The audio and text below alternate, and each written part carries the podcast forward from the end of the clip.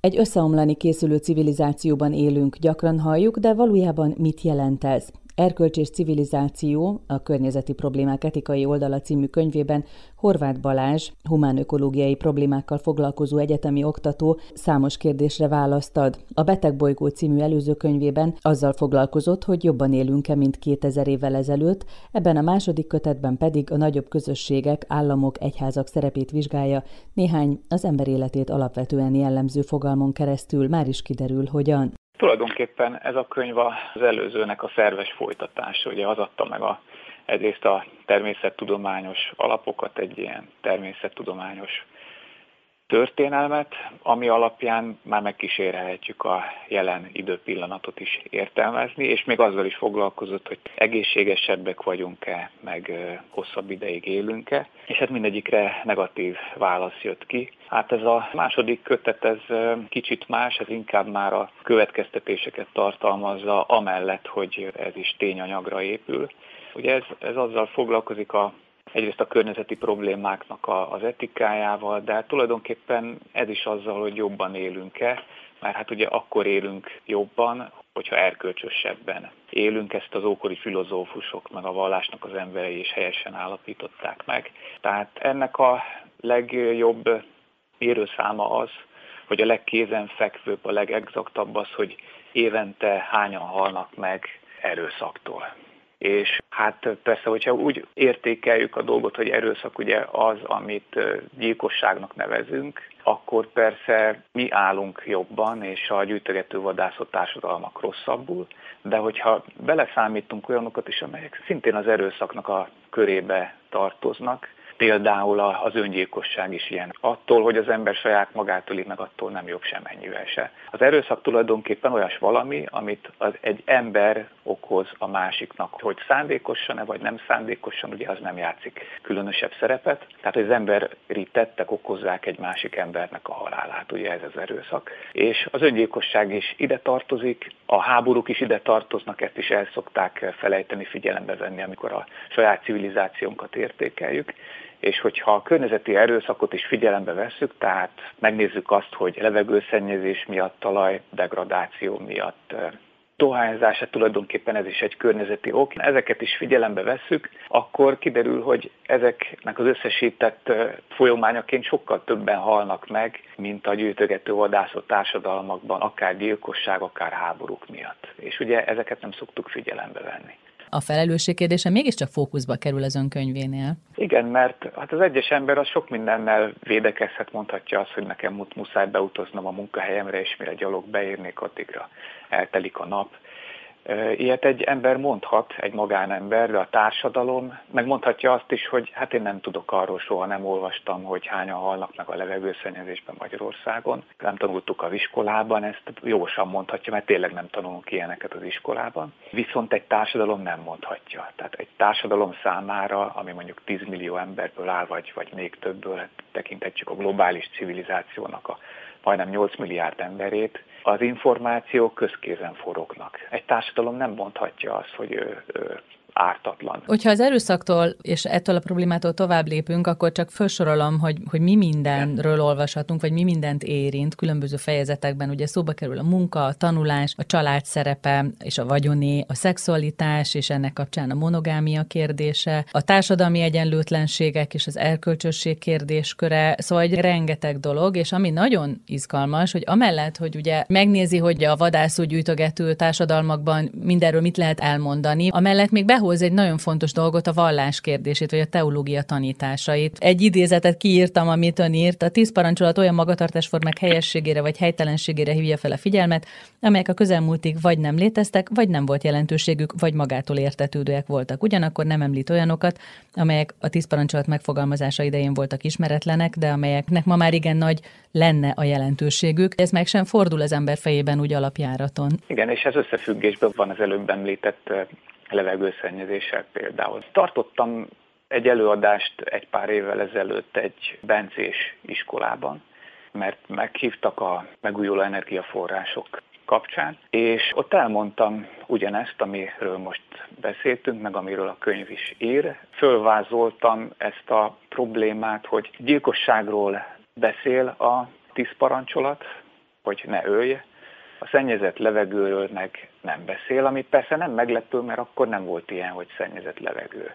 Ilyenek abszolút nem jöttek számításba, de ma már igen, és nagyon eh, érdekes volt azzal szembesülni, és ezt is elmondtam a Bencés iskolában, hogy eh, ha megnézünk két 11-eseknek írott erkölcstan könyvet, mert ugye lehet a hit és erkölcstan meg a sima erkölcstan között választaniuk a, a gyerekeknek, a katolikus, tehát a hit és erkölcstan az egy hangot nem ír erről, hogy a környezetszennyezés is halálozásokkal jár, és ennek erkölcsi oldala is van. És az Etika című tankönyv, ami a világi erkölcstannak a tankönyve, az, hogyha nincsenek is benne adatok, de azért mégiscsak megemlítik, és azért elég hangsúlyosan ez előkerül. És azt én értem, hogy amikor megszövegezték évezredekkel ezelőtt az ókorban a a tíz parancsolatot, akkor nem volt szó a környezetszennyezésről, de hát ma már e, együtt élünk ezzel a problémával, és hát ben voltak a diákok, meg ben volt legalább olyan négy-öt paptanár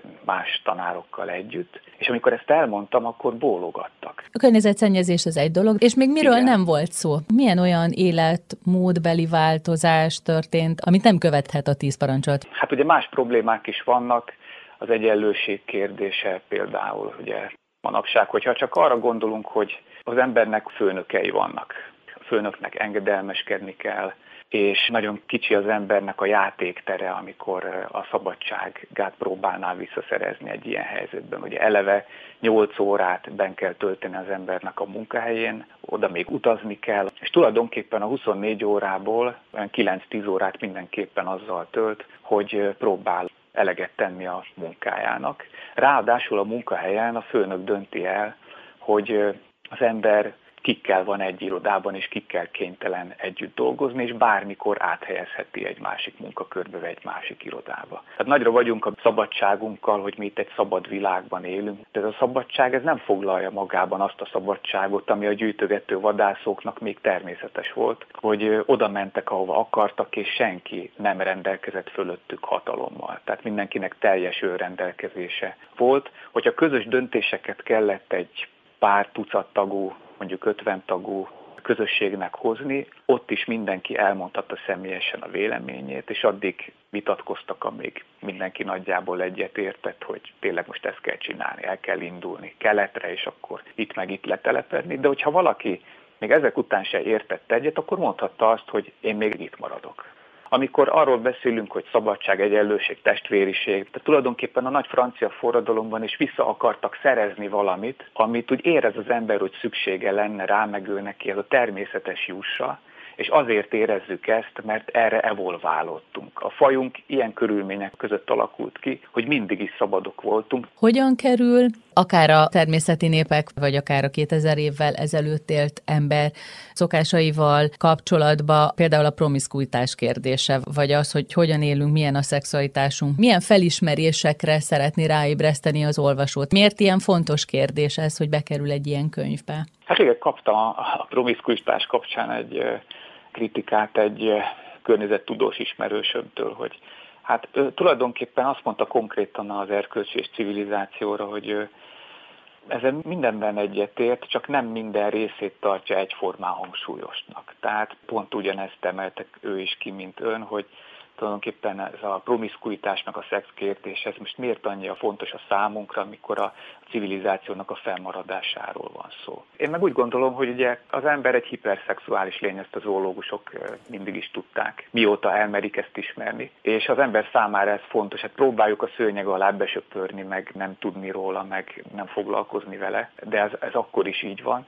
És ennek anatómiai, élettani alapjai vannak, tehát itt a könyvben Christopher Ryannak a munkájára, hogy, hogyha összehasonlítjuk az emberszabású rokonainkkal, akkor tényleg, hogy a gibbon az monogánfaj, a gorilla az pedig poligánfaj, akkor az ember úgy néz ki, hát a férfi és a nő közötti testméretnek a különbsége tekintetében, mint hogyha kettő között egy átmenet lenne. De hogyha figyelembe vesszük a legközelebbi rokonainkat, a csimpánz és a törpecsimpánz vagy bonobó, akkor kiderül, hogy itt szervezettanilag szinte teljes az egyezés. Párzásnak a módja tekintetében, párzásnak a mennyisége tekintetében, gyakorisága tekintetében. Tehát ugyanolyan promiszkuis fajok vagyunk eredetileg, és ebből hogy ezt nem vesszük tudomásul, és bele is vagyunk egyébként kényszerítve, és ugye mióta magántulajdon van, ugye az nem mindegy, hogy hány gyerek felé oszlik el, ugye ezt a történészek nagyon jól tudják. Ebből egy csomó flamasztika van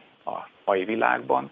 Hogyha arra gondolunk, hogy a gyilkosságoknak egy jelentős része, talán azt hiszem, hogy a harmad, pont arra vezethető vissza, hogy féltékenységből következik be, féltékenység miatt történik az öngyilkosságoknak is talán a 30%-a féltékenység miatt történik. Tehát az erőszakos haláleseteknek talán a harmada emiatt következik be, hogy ezzel nem számolunk. Ugye amikor a természeti népekkel veti össze, hogy ők hogyan éltek, hogy hogyan cseréltek partnereket, hogy milyen időszakok voltak az életükben, és ez egyébként miért volt egy élhető mód, hogy nem monogámiában éltek. Ugye azt is elfelejtjük, hogy fontos kérdés, hogy az apa biztosan tudja, hogy az a gyerek, akit eltart, az az övé. Hát egy nagyon fontos kérdés, de az is főleg a magántulajdon miatt. Hát ugye kire száll a tulajdon, meg kire száll a földnek, kire száll a ház, meg hány felé felé oszlik el, ez egyáltalán nem mindegy, de amik tulajdonképpen a magántulajdon az, mint a busmanoknál nem volt más, mint 11 pár kilogramm tömegű felszerelés, amit hogyha elveszített valaki, akkor különösebb megerőltetés nélkül egy-két heti munkával, saját keze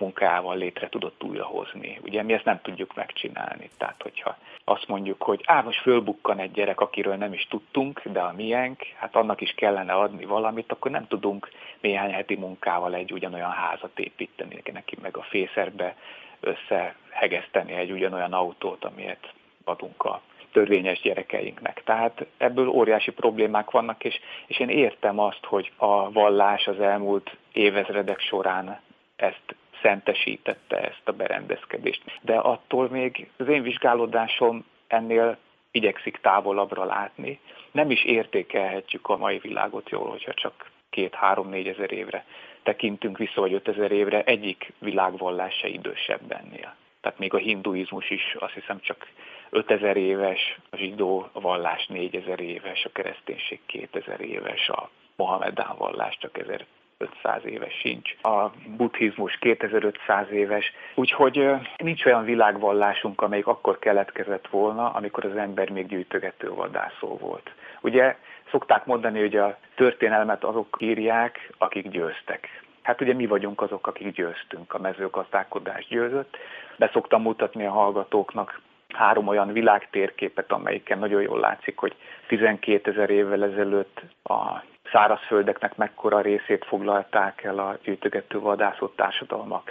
500 évvel ezelőtt mekkora részét foglalták el, meg 2000-ben mekkora részét foglalták el. Gyakorlatilag megszűnt a gyűjtögető vadászó életmód, tehát ami életmódunk győzött. Én attól tartok, hogy ez a győzelem ez csak rövid életű.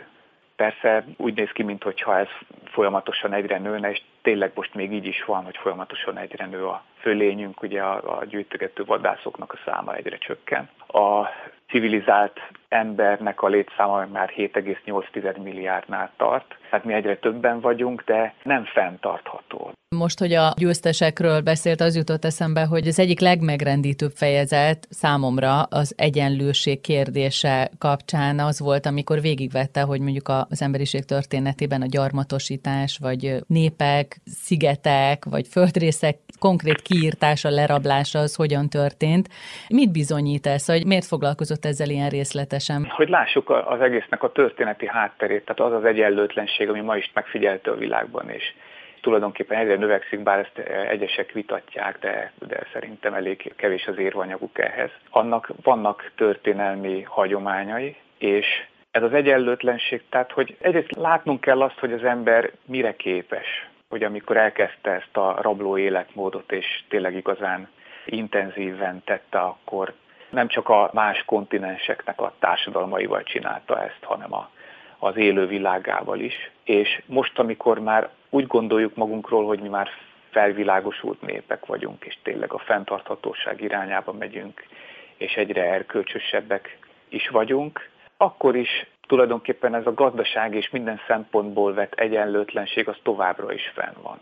És nagyon sok területen ez még továbbra is gazdasági téren is folytatódik. Arra gondolok például, hogy a fejlődő országok azok túlnyomó részt ugye gyarmati országok voltak valamikor, amelyeknek a gazdaságára rátettük a kezünket, és a saját képünkre formáltuk, és elég sikeresen tettük ezt, hogy a saját igényeinket elégítettük ki az ő ásványkincseikkel, az ő természeti forrásaikkal, az ő munkaerejükkel. És amikor ezek a országok felszabadultak a gyarmati befolyás alól néhány évtizeddel ezelőtt, akkor nem az történt, ami talán mindenkinek a tudatában van, hogy tényleg szabadokká váltak, és most már csak rajtuk múlik, hogy az új lehetőségekkel hogyan élnek, hanem ez, ez az elnyomás ez továbbra is folytatódik, csak ez már nem annyira nyilvánvaló. Továbbra is ők támogatnak anyagilag bennünket, azok a segélyek, amiket mi juttatunk nekik, azok jóval kevesebbek, mint amennyi hasznunk van. És hát ugye az, hogy mondjuk azok az országok, fejlett országok, mint például Japán, amelyik